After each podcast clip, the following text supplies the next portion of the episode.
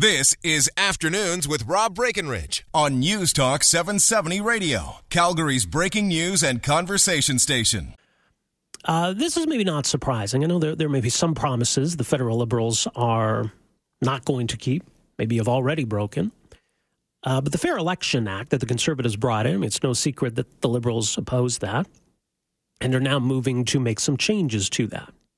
Democratic Institutions Minister Maryam Monsef uh, announcing today uh, that some changes they're tabling will repeal certain elements of the Fair Elections Act. So the changes would include, as reported here in the Globe and Mail, for example, reinstating the voter information card as ID, allowing vouching, expanding the chief electoral officer's mandate to include broad public education campaigns, creating a national register of electors to help pre register youths aged 14 to 17, helping Elections Canada clean up data, having the Commissioner of Canada Elections, who investigates complaints of fraud, report to the Chief Electoral Officer once again, and also expands the voting rights to 1 million Canadians living abroad. Now, the voter ID thing was, was big, and the Conservatives really pushed the idea that we got to be careful about fraud. We need to know who these people are who are showing up to vote. Are you who you say you are? And was that a problem before? Did we have an issue with voter fraud? People posing as someone else, people voting more than once? And what are the consequences of doing that? There was a real concern that you were disenfranchising a lot of voters, making it difficult for many Canadians to vote. In fact, there was a, court challenge launched uh, against the Fair Elections Act, which maybe is a moot point now. One of the groups involved in that was the Council of Canadians. Their executive director, Garry Neil, joins us on the line. Garry, good afternoon. Good afternoon. How are you? Uh, I'm good. What, what is the state, by the way, of, of that lawsuit? Uh, the lawsuit has been held in abeyance. Uh, there was a recent um, a case conference. An agreement between the parties, the government, the uh, Canadian Federation of Students, and ourselves was that we would await uh, this very day before proceeding with the subsequent case conference. Okay. And what, what was the main argument uh, that, that you were making? Well, we I should say we're, we're quite delighted. Uh, we think this is a great day for Canadian democracy. Obviously, we haven't had a chance to read the legislation, but uh, the government announcement, certainly if they fulfill what they've said in their announcement in the Act, then it would solve all of the issues that we identified. First and foremost amongst those were the two changes that the Fair Elections Act brought with respect to voter identification. The first one, was, as you noted, was the disallowance of the voter information card as a piece of ID. And the second was the limitation uh, to vouch for another voter. You could only vouch for one voter mm-hmm. uh, rather than being able to vote, vouch for more than one voter. I should, you know, I should point out that even you need two pieces of identification in order to vote in Canada. One of them has to be photo ID, a government issued photo ID. And so really we're only talking about the second piece of identification that someone needs. I think as, as, as you, all of your listeners probably know, everybody gets one of these voter information cards in the mail from Elections Canada. It has your name, it has your address. And so it used to be the case, and it presumably now will be the case, that you can take your photo ID, you can take the voter information card, and that will be sufficient for you to vote.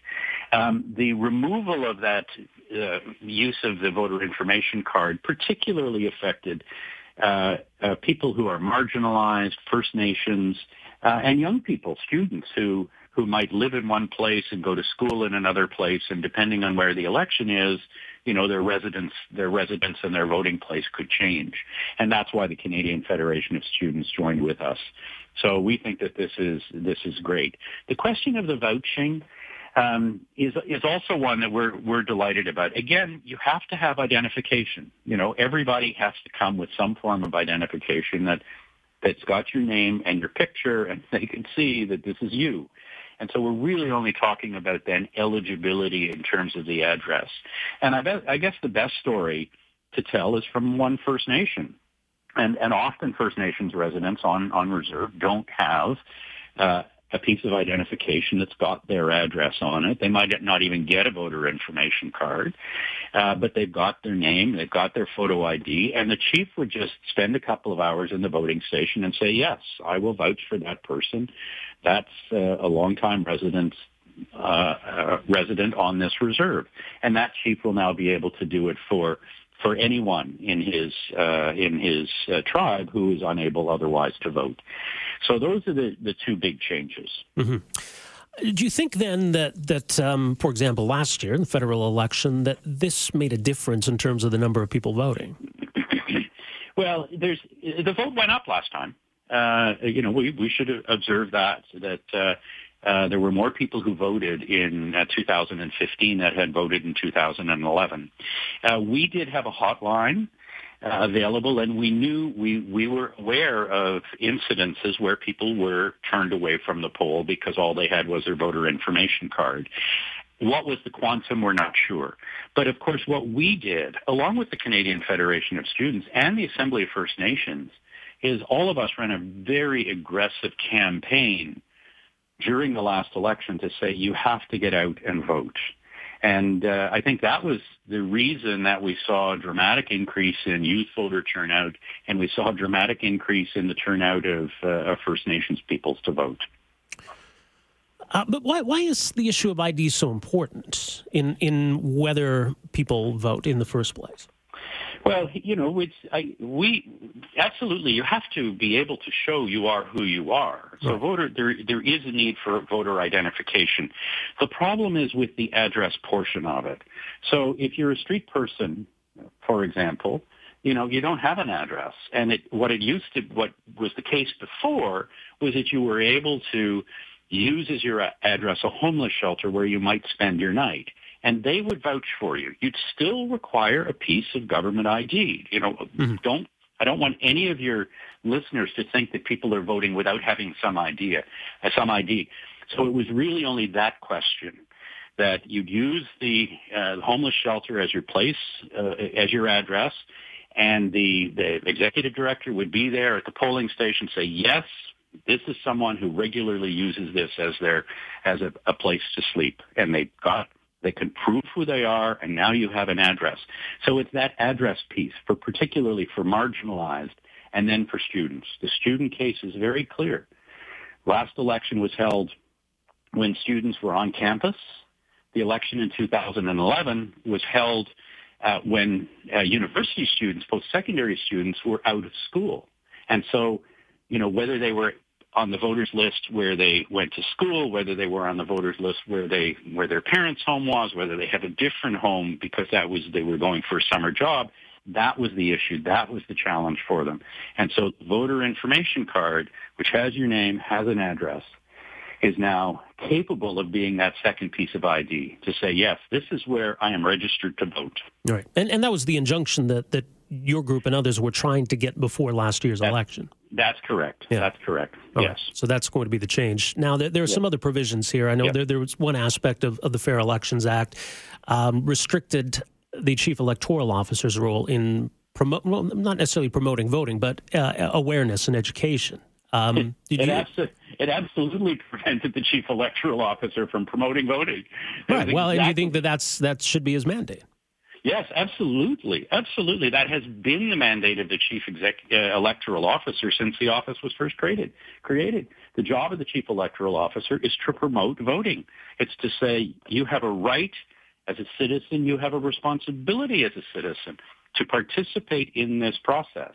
And particularly important is the education of our next generation, of young people. And so the chief electoral officer with the Canadian Federation of Students has, has, has had some wonderful programs on university and college campuses around getting people out to vote and you know explaining how what they need explaining how it's done explaining uh, you know all of the practical details. And the the fair elections act significantly restricted the chief electoral officer uh, who was only able to provide information about voting day, voting time, and voting locations. There was one small exemption for some of the educational programs, but this opens up once again the ability for this, the chief electoral officer to promote a healthy democracy. All right. Well, more at uh, Canadians.org. Garry, thanks for making some time for us here today. Appreciate it. Thank you very much. Have a good day. All right, there you go. Garry Neil with the Council of Canadians. He's their executive director. So there was There was them, there was the Canadian Federation of Students, uh, and I think some other groups. So they were the ones who had launched the court challenge. They didn't get an injunction before the election, but it's all a moot point now because the Liberals are going to make these changes. So, I mean, that's an important point to take away. You still need identification to go vote, to prove who you are. And so this change will allow that voter card, the voter information card, to be that second piece of ID or to prove your address. And so that was something the conservatives had changed. So that's uh, a commitment the liberals are, are following through on. It's interesting today, uh, the liberals have put out a poll regarding Canada Post. There's a poll commissioned by the government to ask what Canadians think about uh, transitioning away from home mail delivery. Remember, the Liberals promised they were going to reinstate home delivery. Well, it turns out that two thirds of Canadians, which coincidentally enough, it's also two thirds of Canadians that don't get home mail delivery, two thirds of Canadians say they're fine with ending door to door delivery. Uh, so it looks like uh, another promise that the Liberals are trying to climb down from. 403 974 8255. We're back with more right after this. Afternoons with Rob Breckenridge, starting at 1230 on News Talk 770 Calgary.